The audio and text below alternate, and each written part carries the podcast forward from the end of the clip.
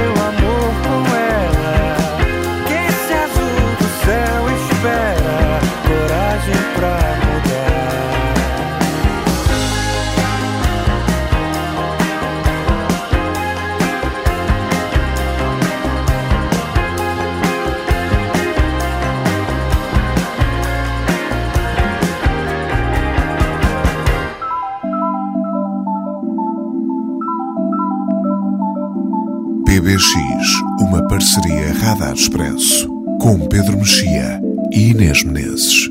Pesquiso desvãos e telhados descobertos, de alma às costas, e a personalidade apertada ao corpo como camisa aguaceirada. Busco um centro de gravidade e, eis, descubro que ele nunca foi senão um só. A minha vida recebendo índice de seus possíveis, num encontro construído a rufos de velocidade. A noite e o riso de Nuno Bragança, 50 anos depois. Olá, Pedro. Olá, Inês. O livro continua muito atual? Uh, talvez não seja essa a palavra mais importante do ponto de vista da, daquilo que o livro trata, porque é um livro onde é muito. É um livro que é do seu tempo, do tempo em que foi escrito, onde a questão da ditadura, por um lado, da, do, de certa dimensão uh, opressora ou opressiva do catolicismo e, da, e, da, e também de uma, uma, uma certa forma de miséria sexual, todas estas coisas existem de alguma maneira ainda hoje, quer dizer, a ditadura não, mas as outras podem existir ainda hoje, mas já de uma forma muito, muito incipiente, ou, ou no caso da miséria sexual, de forma completamente diferente da, da, dessa época, do final dos anos, dos anos 60. É um livro muito, muito moderno, mais do que atual, é um livro muito moderno porque é um dos, um dos romances portugueses, dos grandes romances portugueses, é um daqueles em que as possibilidades da linguagem literária e, e ficcional hum, é levada mais, mais longe. Este, esta passagem que eu, que eu li, aliás, só, só li o terceiro take, porque isto tem é trava-línguas. É um, e, e de facto há qualquer coisa neste livro de, de experimentalismo, uh, sendo que é um livro aparentemente realista do ponto de vista daquilo que conta, ou seja, é uma espécie de romance de aprendizagem que tem a ver com um menino bem nascido que depois, vai para um colégio interno religioso e que depois cai na boêmia lisboeta. Um, há algumas tangentes também à política, à situação política. É um livro bastante desesperançado, ou seja, não é um livro, como, é, como aliás é comum em alguns livros da época, não é um livro em que se veja o fim da ditadura ao virar da esquina, pelo contrário. Um, e é, mas, mas esse lado realista das situações descritas um, é depois contado através de uma multiplicidade de recursos estilísticos que vão desde, a, desde o neologismo, a aglutinação de palavras, ao trocadilho, à, ao uso de língua estrangeira, a citações e falsas citações, um, é, com, com, com grande ironia e sarcasmo. E, portanto, é um livro uh, que, ainda que que não se reconheça já aquele país de há 50 anos, que nós não conhecemos, por exemplo. Um, e, apesar disso, o livro continua, eu diria que, imaculado nas suas, nas suas potencialidades uh, uh, narrativas e ficcionais e poéticas também, sobretudo porque hum, há algumas cenas que, sendo. Uh, reportando-se a uma época histórica, e até uma época histórica anterior à da escrita do romance, uh, mantém a sua força intacta. Estou a pensar, por exemplo, em todas as cenas que, que são um clássico na literatura do colégio interno, que nós temos também na literatura portuguesa muitos romances sobre, sobre, alguns romances sobre isso, ou sobre o seminário, por exemplo, portanto a ideia de que o, de que o de que a escola é uma espécie de aparelho, aparelho de, de, doutrinação repressiva mais do que castração de, mais do que propriamente de, de, de, uma escola de vida e portanto há toda essa dimensão de alguém que é que está sempre a ser instruído na família, mas que não se reconhece naqueles valores. O Nuno Bragança vinha de uma família da, da alta aristocracia sim, portuguesa sim. e depois uh, divergiu para, para a extrema esquerda, inclusivamente para, para a ação direta. E há, e há, uma dimensão autobiográfica. Há uma dimensão muito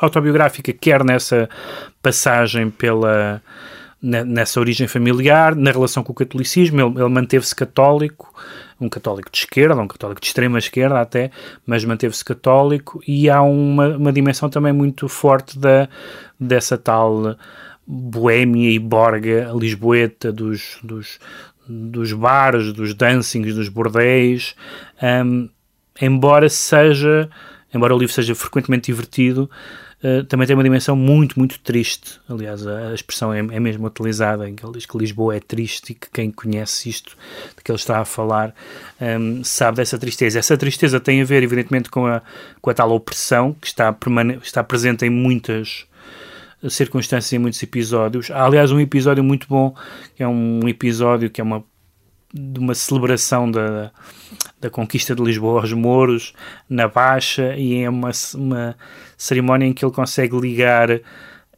um, a vivência da cidade de Lisboa e das ruas, uh, a questão das mulheres e da sexualidade e do corpo, a polícia sempre atenta em uma carga policial e há, ali, e há algumas cenas como essa e, e, e sobretudo duas cenas que eu acho que são das que eu me lembro das cenas mais fortes de toda a literatura portuguesa de, de iniciação sexual ou de, num, num caso com uma rapariga desconhecida uh, e noutro caso com uma prostituta, e são ambas cenas cruas, não são são inesquecíveis, mas não são exatamente de, de, de, glorificação do que está a acontecer, ou seja, são, são glorificação do, do, do ato em si, mas não do contexto. Uh, da experiência. Da experiência física da experiência física, mas sempre numa com uma dimensão um pouco sórdida e um pouco desolada. Uh, e, o, e, o, e o romance é, sobretudo, um, um, é daqueles romances como não é essencialmente baseado na, na, narrativa que conta, até porque na segunda parte do livro a narrativa se vai estilhaçando progressivamente, uh, lê-se um bocadinho como se lê poesia, lê-se pelo, pelo, pelo gosto de seguir o que ele faz, o que ele faz com a língua portuguesa e sobretudo, e a, a segunda parte do livro uh, tem uma secção em que são os papéis, que é um, aquela coisa típica dos romances, em que se encontram os papéis de alguém que morreu e, e esses papéis de alguém que morreu, que era a personagem por de quem o narrador, porque o narrador esteve apaixonado, uh, uh, esse, os papéis de, dessa mulher são sobre como escrever e como, uh, como é que é possível, mergulhando na tradição da literatura portuguesa e da literatura em geral, escrever sobre aquele tempo, escrever sobre um tempo em mudança e contribuir com aquilo que se escreve para a mudança. E é, são algumas das páginas mais fascinantes da ficção portuguesa. Um, e, portanto, nesse sentido, tem, tem as, as eh, virtudes e as limitações dos romances que são até certo ponto realistas e, e, e, documentais de um tempo em que se situa e é claramente sobre esse tempo, portanto é um livro que não é sobre os dias de hoje na, na, no contexto social das personagens, mas que põe esta questão da põe a questão da boémia de uma forma muito interessante, é um dos romances portugueses, se não o único grande romance português em que a boémia é talvez a, a a situação, a situação central, a relação dele com os amigos, as rixas, os amores, tudo isso, mas também em que a língua portuguesa, em que a invenção da língua, um, houve várias pessoas que, que, que, disseram, que tentaram encontrar uma genealogia para este tipo de, de romance, de genealogia em termos dos anteriores, mas em termos dos contemporâneos também, herdeiros não há muitos, deve, deve dizer-se,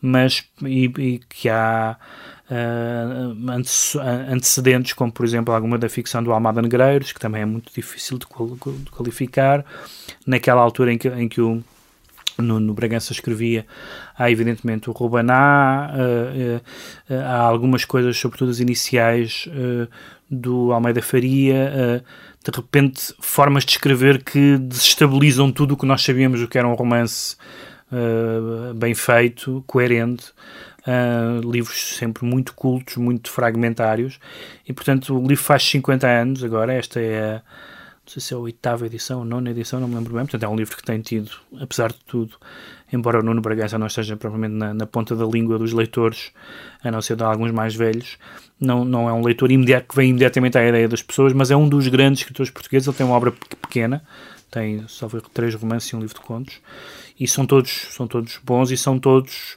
neste sentido, são todos no sentido de que, uh, além de ser um documento de um tempo, de uma época, de uma geração, os romances também podem ser, tanto quanto são outros géneros literários, uma invenção linguística permanente. Um, que é livre, muito livre. Muito livre, sim, há uma, há uma forma muito intensa de, de, de de, experimentar, a vida, um gosto pela vida, mesmo quando a vida é, é madrasta, uh, para utilizar uma expressão antiga, uh, mas uh, que, torna, que torna o livro realmente um livro entusiasmante. Há grandes romances portugueses que são romances, digamos assim, romances bem feitos, outros em que são romances do seu tempo e que dificilmente parecem relevantes para o nosso, embora sejam tenha o seu interesse histórico. E o A Noite e o Riso um, não é nada disso, é, é um livro que se pode ler. Uh, se, poderia, podíamos imaginar que podia ser um romance de hoje passado noutra época, mas eu acho que não poderia ser. Eu, eu ia te uma... perguntar justamente, porque fiquei presa a essa ideia de Lisboa ser triste, eu fiquei a pensar, se Lisboa era triste nessa altura, imagina o resto do país, não é? Para quem justamente... Ah, claro para quem justamente como nós não viveu esse tempo, estamos a falar de um livro escrito há 50 anos. Uh, consegue identificar o país nesse livro? É, ou seja, ainda há traços uh, uh, deste país nesse livro?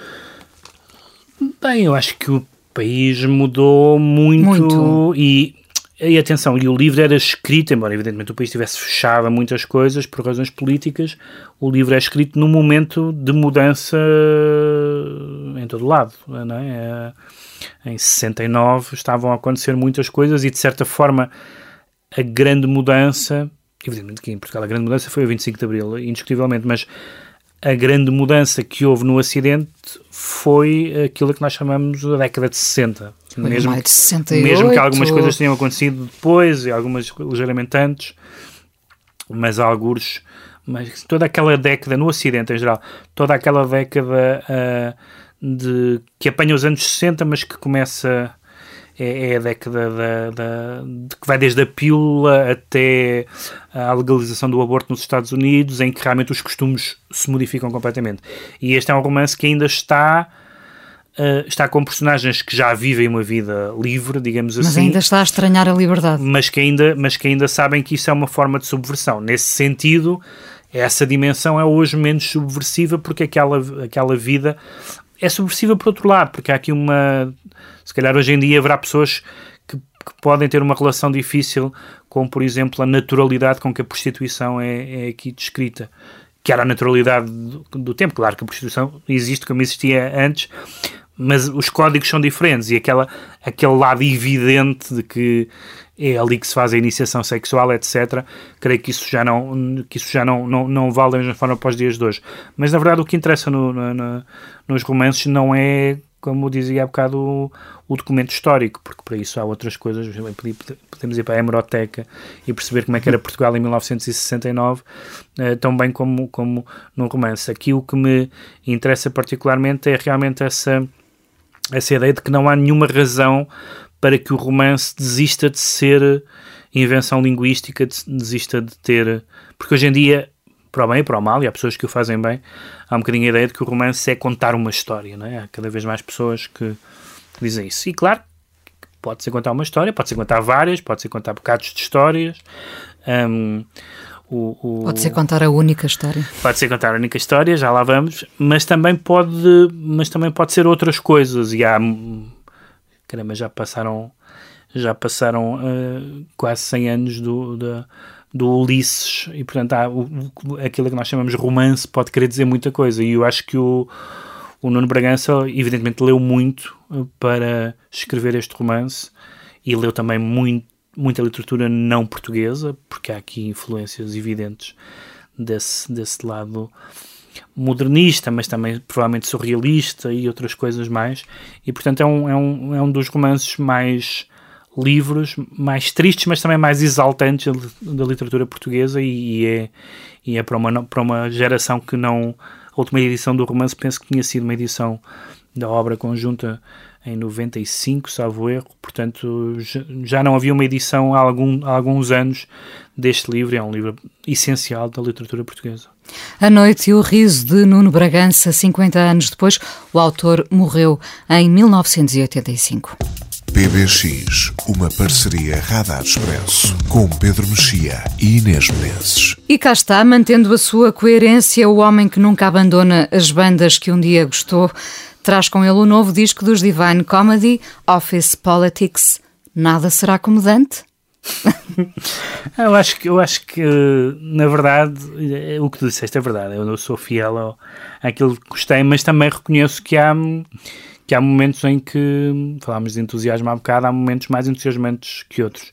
O, os Divine Comedy, uh, eu acho que o, que o Neil Hannon não sabe escrever mais canções, mas há momentos de, de inspiração e há momentos apenas de, de trabalho bem feito. Funcionalidade. Neste caso, o que eu acho que este disco uh, é, uh, este disco é, é duas coisas ao mesmo tempo. Eu acho que é, de certa forma, é um, é um, um espetáculo musical antes de ser um disco. Eu consigo imaginar tudo isto a ser cantado e dançado.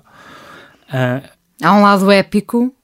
Se, uh, é, hum. Épico talvez seja a palavra, mas há um lado há um lado dramático, ou seja, isto, há momentos em que isto parece, portanto, isto é Office Politics, é, é, é são canções quase todas sobre, uh, digamos, a, a, vida dos empregados, os empregados de escritório, e portanto, tem, tem, a certa altura lembra-me de The Office, tem, tem o tipo que conta piadas secas, tem o, tem o oportunista, tem o, tem, tem o, tem o patrão uh, classista, tem os, os, encontros na máquina de fotocópias, tem uma série de, de, de episódios e, de, de, de, episódios quase de comédia, mas também uh, este, este Politics tem outra, tem uma dimensão mais politizada do que era habitual na, no, no Neil Hannon.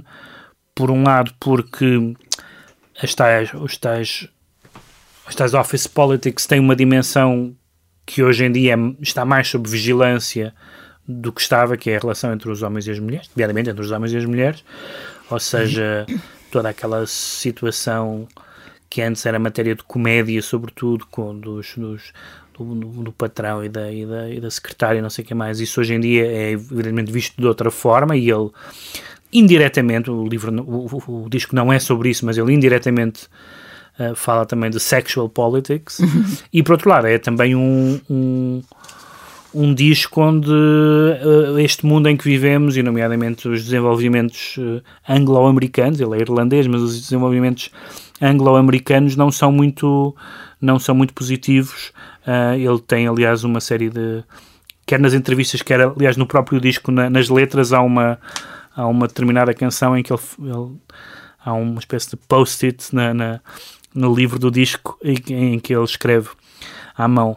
Uh, It all sounds a bit lefty. Uh, isto parece um pouco esquerdista e, e enfim, não, não, não, se espera provavelmente aí um, um furioso trotskista do Neil Hannon, mas é evidentemente um disco também de uma situação política não só anglo-americana, mas em particular anglo-americana.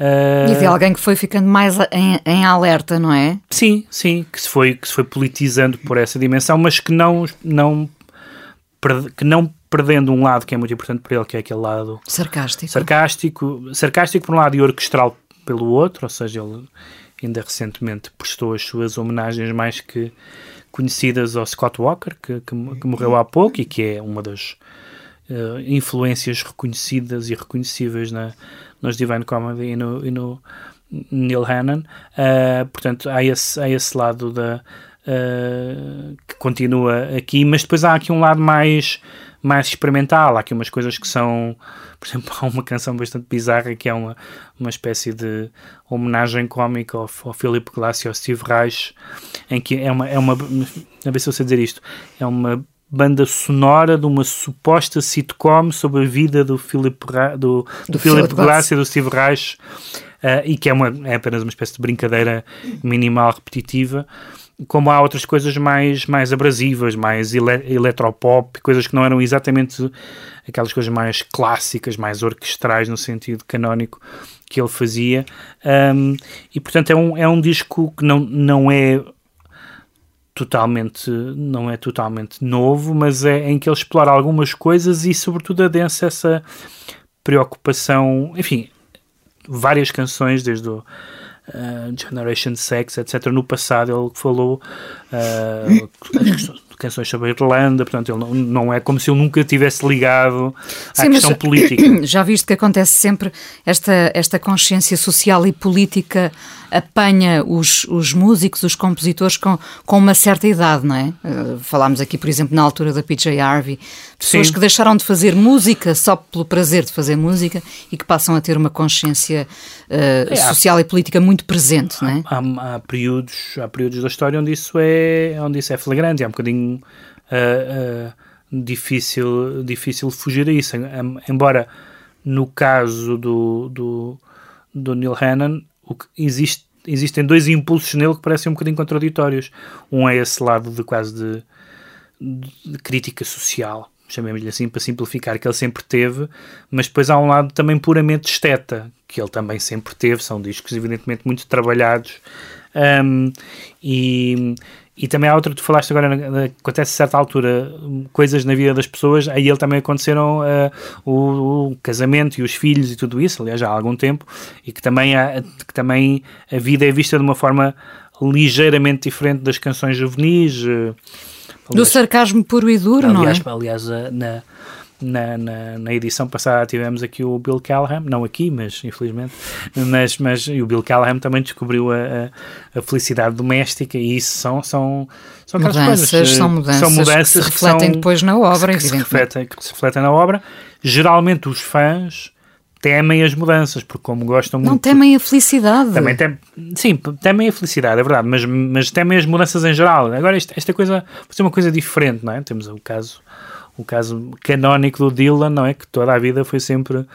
Um, os fãs da fase anterior cobraram as várias mudanças uh, que, ele foi, que ele foi operando na obra dele. Uh, e aqui eu acho que realmente, do ponto de vista da, desse lado excitante e empolgante dos melhores discos da, dos Divine Comedy, eu não diria que este é um, é um deles, mas é uma. Mas eu sinto que é um caminho quase como para ele fazer. Alguém sugeriu que ele devia fazer uma banda sonora de um filme do James Bond, uh, para, para um lado mais, mais uh, até visual. A própria, a própria capa do disco tem aqui um toda aqui uma. Mostra lá a capa do disco. Os nossos ouvintes não, não podem aqui, estar a, não, não, ver, mas, mas, eu não vi realmente o disco. Não, mas é que as, as pessoas ah. distribuídas ah. pelo escritório, cada um com o seu personagem característico, isto é uma espécie quase de, de sitcom de sitcom em versão canção. Fazendo conta uh, que eh, estão a trabalhar, não é? Fazendo que, conta que, é um que estão clássico, a trabalhar, que é como se eu estivesse a escrever realmente uma, uma, uma comédia musical, às vezes não particularmente cómica. Aliás, o, o título da, da, canção que vamos ouvir. Sim, é sobre, sobre os Dark Times Are Here Again. Um, enfim, acho que é uma. Acho que, que, diz tudo o título e tem a ver com essa. com a maneira como ele passa para esta. Para esta escrita de canções à base das anedotas pequeninas para o clima, para as tais politics, que não são só office politics, que mudaram à volta disto tudo.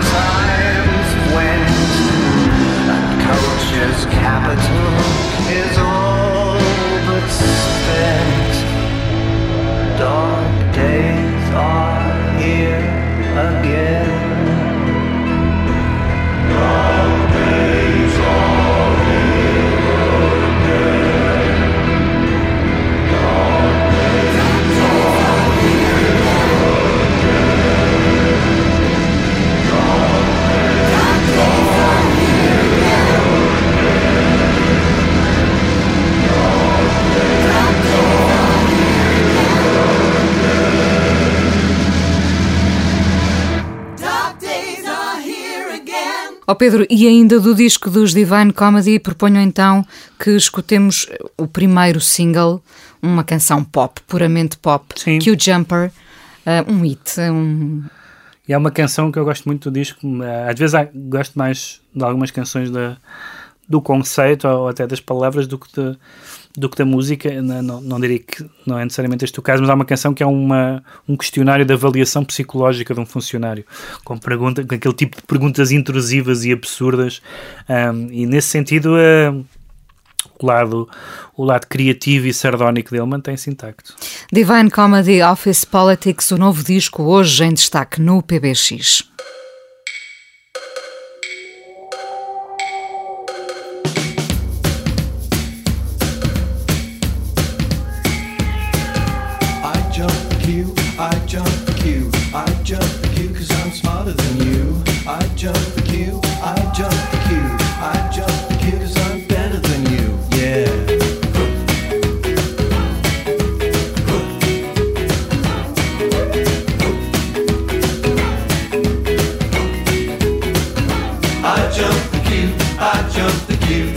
Jump the queue cause I'm smarter than you.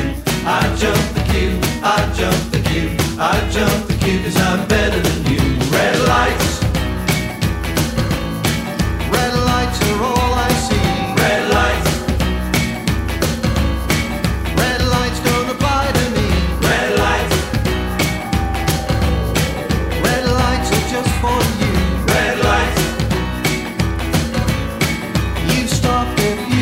want to.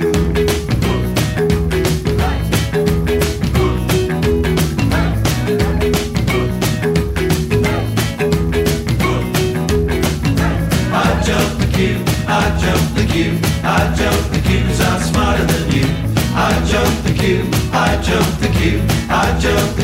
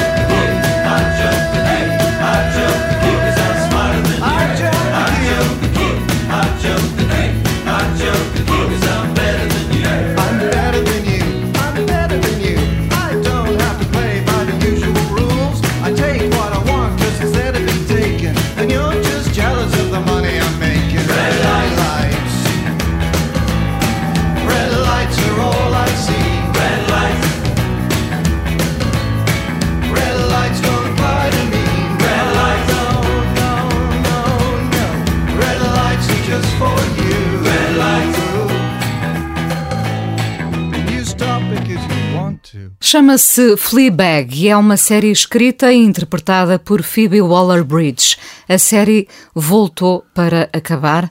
Quem é esta mulher, personagem, comediante, Pedro?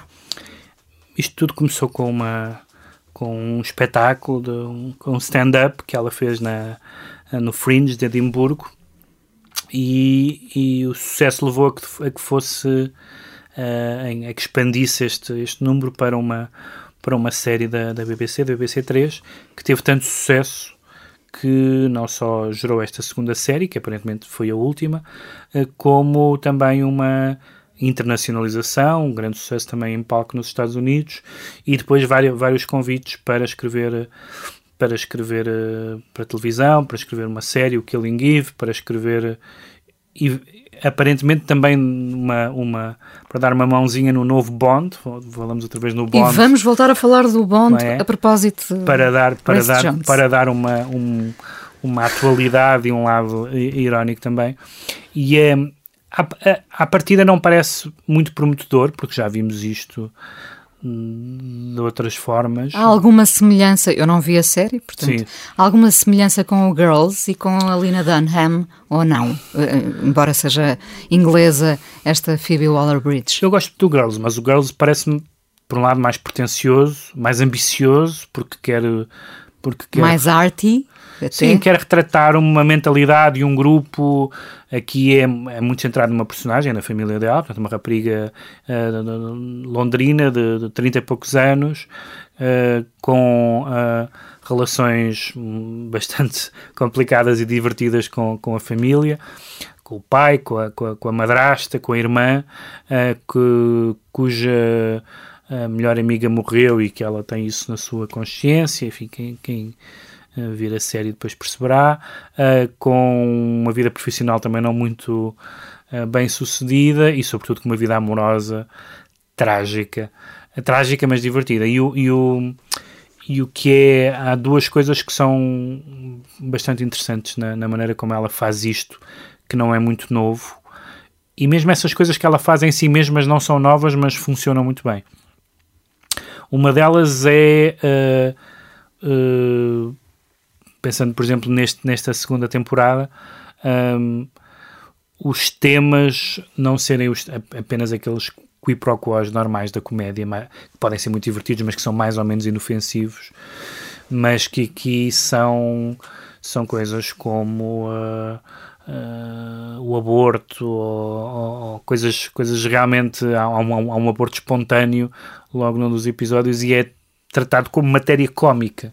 Uh, e portanto, essa, essa capacidade de, de. Já não digo, não sei se é bem de chocar, não sei se essa palavra ainda tem alguma utilidade hoje em dia, mas de, de escolher como matéria da, da cómica não, não as coisas ligeiras, mas as coisas pesadas. Aliás, a série está sempre ali na fronteira entre ser, entre ser uma comédia e ter uma dimensão de, de psicodrama familiar, uh, uh, está ali na, na né, nessa ponta. A outra particularidade, e que é usada e abusada, mas eu acho que sempre bem, é que a personagem uh, principal, interpretada pela, pela, pela Phoebe, um, é, está, em, está em contacto direto connosco, isto é, rompe a quarta parede e está, enquanto as cenas decorrem, faz uma de três coisas, ou comenta coisas que nós estamos a ver, e só nós é que só nós, espectadores, é que vemos e ouvimos, até um certo momento em que de repente ela conhece um homem que, que consegue perceber os momentos em que ela está a falar com os espectadores, também é uma maneira muito engraçada, de, é uma variação muito engraçada sobre esse, o quebrar da quarta parede. Portanto, e o que ela faz aí são coisas muito diferentes e em si mesmas não são novas, que é comentar o que está a ser dito, aparece alguém e ela diz este é o idiota do marido da minha irmã, coisa do género.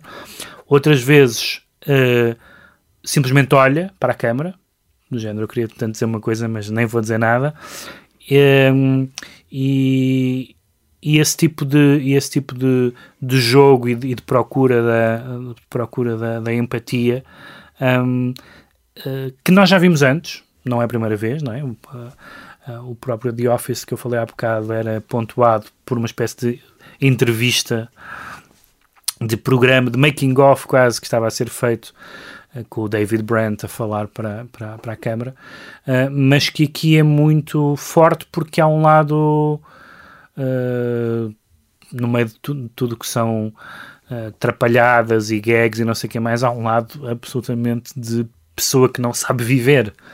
Presumindo que há pessoas que sabem, não é? Mas vamos, vamos, vamos imaginar que há pessoas que sabem viver. Mas esta. Mas o esta, desastre acompanha? O desastre acompanha. E o desastre é, como todos os desastres, é cómico para toda a gente, não necessariamente para o próprio, não é? Um, uh, e portanto a, a, a série hum, tornou-se um tornou-se uma espécie de de ícone feminista até certo ponto. No Empoderamento feminino. No sentido em que ela faz o que lhe apetece, uh, e mesmo que o que lhe apeteça não seja muitas vezes bom para ela, ela faz o que lhe apetece, nomeadamente do ponto de vista sexual. É uma mulher uh, completamente. Uh, do século XXI. Do século XXI, exatamente. Mas contrastando com outras personagens da própria série, nomeadamente a irmã, que é a típica inglesa uh, uptight, típica do cartoon, não é? mas uh, muito, muito tensa, muito profissional, muito guardar as aparências. Uh, a própria relação dela com a, com a mãe, que é uma espécie, com a madrasta, que é uma espécie de neo-hippie, que é, que é a Olivia Colman, aliás, que ganhou recentemente, que ganhou o Oscar, penso eu, não foi? Pela, pela, pela favorita. Pela favorita. Um, e, há, e há pequenas aparições algumas que são cómicas e outras que não são, nomeadamente nesta segunda série, uh, da, da uh, Kirsten Scott Thomas, que tem uma. Enfim, aparece no episódio, mas há sobretudo uma longa tirada em que ela fala da, da dor e do sofrimento como uma coisa que é. Claro que isto é não é uma tese, é muito discutível, mas é muito bem apresentada no, no episódio como uma coisa que é natural nas mulheres e acidental nos homens. As, as, a dor nas mulheres é, faz parte do que é ser mulher, até do ponto de vista físico, mas do ponto de vista das transformações do corpo, tudo isso. E ela tem uma longa tirada sobre como uh, o sofrimento uh, é, uh, é conatural ao que é ser uma mulher, para os homens, enfim, eles têm que se entreter com as guerras e não sei o que mais, depois tem uma dimensão evidentemente cómica. Assim como há no fim uma espécie de. Há num casamento, há uma personagem que é um padre, um padre. Enfim, um padre engatatão, mas e o padre faz um. Um padre do século XXI. Um padre do século XXI, em que ele faz um discurso sobre o amor uh, num casamento e começa por dizer: uh, o amor é horrível, o amor é uma, uma, coisa que nos faz sofrer imenso. Aliás, aliás, por ser, por nos fazer sofrer tanto, é que nós precisamos de outra pessoa para estar a aguentar aquilo connosco. Uh, e portanto, essa, essa capacidade dela estar com um pé em cada lado e, e, e, no entanto, gerar sempre empatia. Há bocado estava a falar do Girls.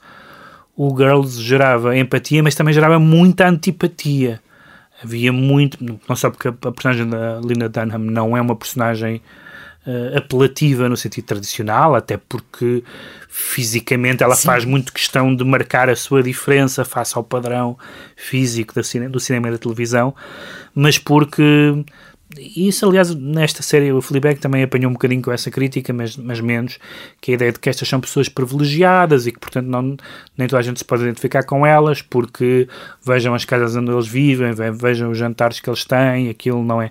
Mas esta série, apesar de tudo, conseguiu ter uma, uma projeção uh, e um impacto, sobretudo, entre, entre mulheres, mas não, não necessariamente, não é uma série para mulheres, nem sei o que é que isso quer dizer, um, mas é uma. É esta comédia que quase toda a comédia mais interessante dos últimos das últimas décadas quase, já acho que já se pode dizer isso, é de certa forma aquilo que eles chamam uh, a comédia do a comédia do embaraço, a comédia que resulta não simplesmente em, em, em, em pequenas situações divertidas, mas em lidar com frustrações sociais, humilhações e às vezes até colapsos pessoais. Eh, estas pessoas, muitas delas estão uh, verdadeiramente em colapso e as cenas são, às vezes, de um momento para o outro, às vezes dentro da mesma cena, ora pungentes, ora, ora divertidas. E, uh, e, uh, e não é assim que a vida é? E, e ela olha para nós à medida que isso vai acontecendo, suscitando muito que era uma que é que é o mais arriscado para mim que a série tem e que funciona sempre até, até mesmo ao final do segundo, da segunda e aparentemente última série, acho que é mesmo a última série, um, que é, uh, ela olhar para nós e dizer isto é assim, é isso que estás a dizer agora, isto é assim, não é? Estão a reconhecer isto da vossa vida, não estão? Uh, e isso é. E depois a escrita é muito boa, ela aliás agora é, é, é é namorada do Martin McDonagh, do realizador e dramaturgo, portanto aquilo lá em casa escreve-se muito bem. Portanto, dois nomes a reter, Phoebe Waller-Bridge e Fleabag, a série disponível em DVD e agora também no Amazon Prime Video. Destaque no PBX de junho.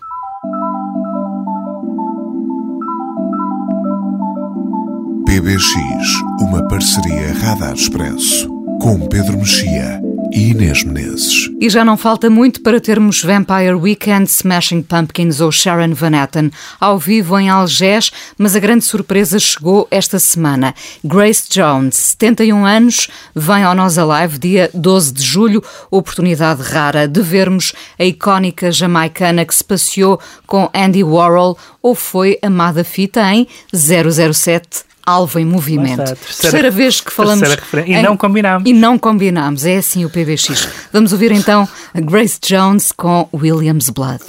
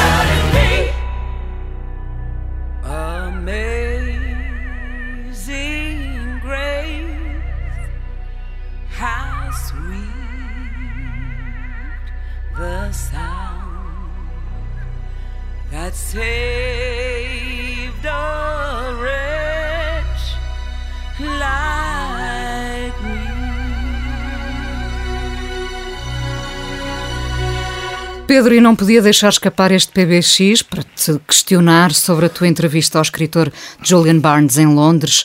A entrevista foi publicada este mês no Expresso. ah, a julgar pelas gargalhadas todas Sim. da entrevista. Eu em, geral, eu, em geral, corto as gargalhadas quando são 10 ou 12, deixo só ficar 3 ou 4. Mas aqui achei que era, que era tão ilustrativo do tom e da. Do tom e do, Ele acaba por se revelar muito mais divertido do que tu pensavas ou tu já o imaginavas assim. Quer dizer, não, mais divertido do que eu pensava, não, não direi. O que eu diria é que ah, os romances mais recentes ahm, e alguns temas de que ele quis particularmente falar, quis falar no sentido que eu, eu queria perguntar-lhe, mas ele respondeu com visível gosto. Eram, eram temas pesados, não é? dos temas políticos, do Brexit, e Sim. no entanto, mesmo, mesmo aí ele consegue. É, é- é- quer dizer, é um, é um, é um espírito irónico compulsivo e, e portanto ele conseguiu encontrar, ele, ele consegue encontrar momentos de divertimento em, em, em, em- todos os assuntos, mas, mas é verdade que, evidentemente, o motivo imediato da conversa foi este romance É a que se chama A história. Única História, A Única História, que não é um romance divertido, Nada. como aliás os últimos romances dele não são divertidos. Coincidentemente ou não, a maioria dos romances os livros que ele publicou desde que morreu a mulher, é possível que isso tenha tido uma. A mulher morreu em 2008. Toda portanto, essa dimensão sim. da mortalidade tenha tido um peso eh, grande na, nos livros dele, mas, eh, mas, mas esperava que fosse uma pessoa. Aliás, espera- esperava, na verdade, o- que encontrei, o que conhecia dele e até das entrevistas dele, uma pessoa hum, eh, de grande elegância, cortesia e, e, e- e- e divertido. E de facto, o, o que me o que achei inesperado foi que ele achasse divertido coisas que às vezes É verdade. não Há- são as mais. Há uma espécie de, de- de divisão da, da grande entrevista em, em que tu te centras inicialmente na, na Sim. única história, no, no Sim. último livro, e depois o lado mais político, não é? Sim. E ele de facto consegue rir-se de tudo, e há momentos em que ele nem acaba, nem acaba quase as frases para se rir, ou então uma, uma das coisas que me fez rir a mim é o Sim. facto de ele nunca se lembrar do nome de- do Paul. Sim, eu mantive isso porque achei. ach- Bem, ele explicou que também já estava a escrever um livro novo, evidentemente, e que, mas também porque ach- achei, achei interessante a maneira como. como Se desliga, não é? Se, Sim. se desliga Sim. e deixa de ser importante. O que pode levar a muitas teorias sobre se não se lembra do nome porque o personagem eh, terá ou não alguma coisa autobiográfica. Ele, ele não, ele não foi muito por aí, por essa dimensão autobiográfica eh, do livro. Eh, ou simplesmente porque, como tu dizes, o livro está feito e, e ele diz várias vezes como é, que- como é que ele se chama, como é que ele se chama mesmo, Eh, e esse tipo E ri-se, e e várias coisas, várias histórias que ele conta sobre ser um intelectual, aquela história que ele conta sobre sobre a, a Bulgária, já não lembro onde é, onde é que é, em que, quant- quantas pessoas é que são, aqui são intelectuais, e eles dizem 100, 120%. Um, Mas co- como há pouco falavas do Nuno Bragança e dizias um Sim. escritor que se percebe que lia muito, cá temos o exemplo do, do, do. Julian Barnes que se percebe que leu muito, aliás, fala disso na entrevista, não é? Sim, e é um, e é um, um francófilo, o que não é o mais comum uh, no Reino Unido, nunca foi, não é? e continua a não ser, um europeísta, não é? Uh, e alguns dos romances dele, nomeadamente o Papagaio de Flaubert, uh, são romances em grande ligação com a, com a tradição, como eles dizem, continental. Mas depois há aquela coisa muito engraçada de que se fala na entrevista que é uh, o, os continentais eh, acharem que ele é muito europeu eh, e ele, ele próprio dizer, dizer que, que lhe dizem isso e depois algumas pessoas dizem, não, não, nós gostamos muito de si é por ser inglês. Eh, e portanto ele diz, eu as, as outras pessoas é que, é que nos definem a nós escritores, diz ele, não, não, não penso muito nisso mas, mas é evidentemente alguém que tem uma, uma relação muito, muito forte com, uma, com, com outras culturas e e, e particularmente a, a francesa. É também alguém que está que também está zangado com os Dark Times mas que tem uma uma uma, uma abordagem hum, não catastrofista. É muito engraçado que toda, praticamente todas as coisas que ele fala uh, desde a literacia ao Brexit tudo isso ele diz bom isto isto não está grande coisa mas uh, vamos superar isto de outra maneira. Uh, sei lá uh, o Reino Unido vai sair da, da União Europeia, mas os jovens hoje estão em contacto com o mundo todo e, portanto, não vamos ficar fechados culturalmente porque isso hoje já não é possível. Ou uh, as pessoas hoje veem, veem as séries em vez de, em vez de verem uh, os livros, mas depois há séries que são adaptações de livros e os livros voltam a ter sucesso por causa das séries. E fala do- da série do Patrick Melrose, etc. Eu diria que, apesar dessa, dessa perda da, da morte da mulher, eu diria que ele é um homem de bem com a vida, não é? Na entrevista passa essa ideia. Sim, mas ao mesmo tempo há alguém que, como ele faz questão de dizer, que não acredita em finais felizes e, que- e Sim, que tem sim. uma e que tem uma desconfiança grande sobre aquilo que ele chama uma coisa cinematográfica que é a redenção, não é? Sim. Em que há uma há- as vidas são, enfim, difíceis, mas há um momento Ele diz que se puder- iluminador. o, o único momento feliz era aquele que nós poderíamos parar, não é? Sim, Portanto, ele diz, se fizermos um freeze aí, ah, sim, mas se continuarmos a história, Nunca há um as histórias acabam mal, até porque acabam com a morte nesse sentido, e portanto acabam mal eh, biologicamente e existencialmente acabam mal. Mas, eh, mas isso é, é bastante curioso, porque tem essa, não, não é de todo um, um otimista nesse sentido, mas também não é um catastrofista, é alguém que está. E nesse sentido, lá está, nesse sentido parece-nos bastante inglês, é, um, é, um, é, um, é, um- é uma pessoa com um certo estoicismo perante mesmo aquilo que corre mal, mesmo aquilo em que não acredita, e a maneira como ele nos livros anteriores, sobretudo nos livros de ensaios ou de memórias, falou da sua relação com a morte, com a morte dos pais, com a morte da mulher, eh, a sua própria relação ou não relação com, com, com Deus. Um, isso é, é, é, é uma combinação muito diferente. E eu devo dizer que quando, quando desgravei a entrevista, uh, percebi isto está cheio de risos e gargalhadas, isto, isto vai ficar. uh, Enriqueceu muito a Mas entrevista. depois percebi que, que era uma. uma é como aquelas pessoas que, sei lá, que usam muitos itálicos num texto ou coisa do género. Era uma marca de estilo, se é que se pode falar de uma marca de estilo numa entrevista. Uh, era uma marca de estilo, de- mas de naturalidade também. Nós estávamos a conversar, que era uma entrevista longa, com um gravador à frente, e portanto não era uma entrevista formal uh, em que a pessoa responde de uma forma mais ou menos como para um programa literário ou coisa do género. Era uma entrevista uh, longa, sentados, sentados num sofá, mas, uh, mas gostei, gostei, muito, gostei muito da experiência. Este, eu sei que tu gostas muito deste Muito, romance, muito, este muito. não é um dos meus romances favoritos do, do, Julian, do Julian Barnes, um, porque acho que há uma espécie de. Por uma razão uh, semelhante, mas inversa da tua. Eu, tu achas uh, que a história de amor tem um certo lado de apagamento de. Gosto de, não, de nunca haver um desenho daquelas personagens. Pronto, eu, eu talvez seja isso que eu gosto menos neste livro em relação a outros, em relação, por exemplo, ao sentido do fim, que é um romance com uma, com alguma se- semelhança co- com este, Uh, mas enfim, é um dos grandes escritores ingleses, se não, se não o maior romancista inglês. Estas coisas não fazem muito sentido dizer, mas, mas ele, a maneira como ele fala disso, a maneira como ele fala, por exemplo, do Prémio Nobel e de, e, de, e de ter sido o Ishiguro, que é amigo dele, a ganhar o Nobel, uh, tudo isso foi uma. Foi uma uma daquelas entrevistas, não, não há, apesar de muitas, tu sabes disto muito melhor que eu, como é evidente, mas há sempre um, boca- um bocadinho a ideia de que as pessoas escritores, neste caso, são mais interessantes a escrever do que. E há, outra, e há uns exemplos em que nós ficamos. Não só isso é enriquecedor para a nossa experiência da leitura, mas humanamente nós pensamos: olha que bom ter conhecido esta pessoa. Conhecida, entre aspas, quer dizer, não, não nos conhecemos, mas, eh, mas termos estado ali aquela, aquelas duas horas a, a, a conversar, eu acho que tenho tido bom feedback da, Mu- da Imagino que entrevista. sim, muito bom. Julian Barnes, autor do recente A Única História, o homem que nesta entrevista ao Pedro Mexia dizia não se pode planear a vida, só podemos obedecer ao nosso temperamento. Não deixem de ler A Única História, fica também a sugestão aqui no PBX. PBX, uma parceria Radar Expresso com Pedro Mexia e Inês Menezes. E do tempo em que havia PBX, hoje, e já que chegou o verão, os Radar Gaddafi em 1987, lembrando aquele tempo das férias longas de verão. Um bocadinho de nostalgia agora, não é? Sim, e um, e um momento muito interessante da pop portuguesa. Muito, muito. Melerif Dadá, Radar Gaddafi, tantas momento, coisas boas sim. se fizeram nessa altura. Vamos ouvir então desse ano de 1987. Eu sei que não sou sincero. Radar Gaddafi, PBX, parceria Radar Gaddafi Expresso hoje. Sonoplastia, como sempre, do Ricardo Guerra. Até julho, Até Pedro. julho. Ba ba ba ba ba ba.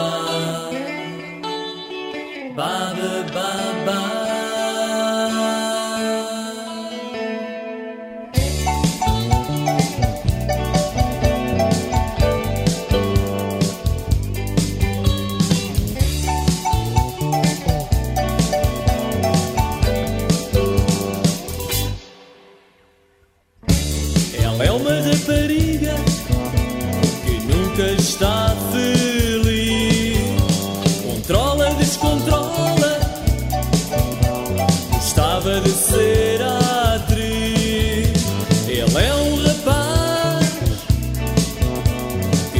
başka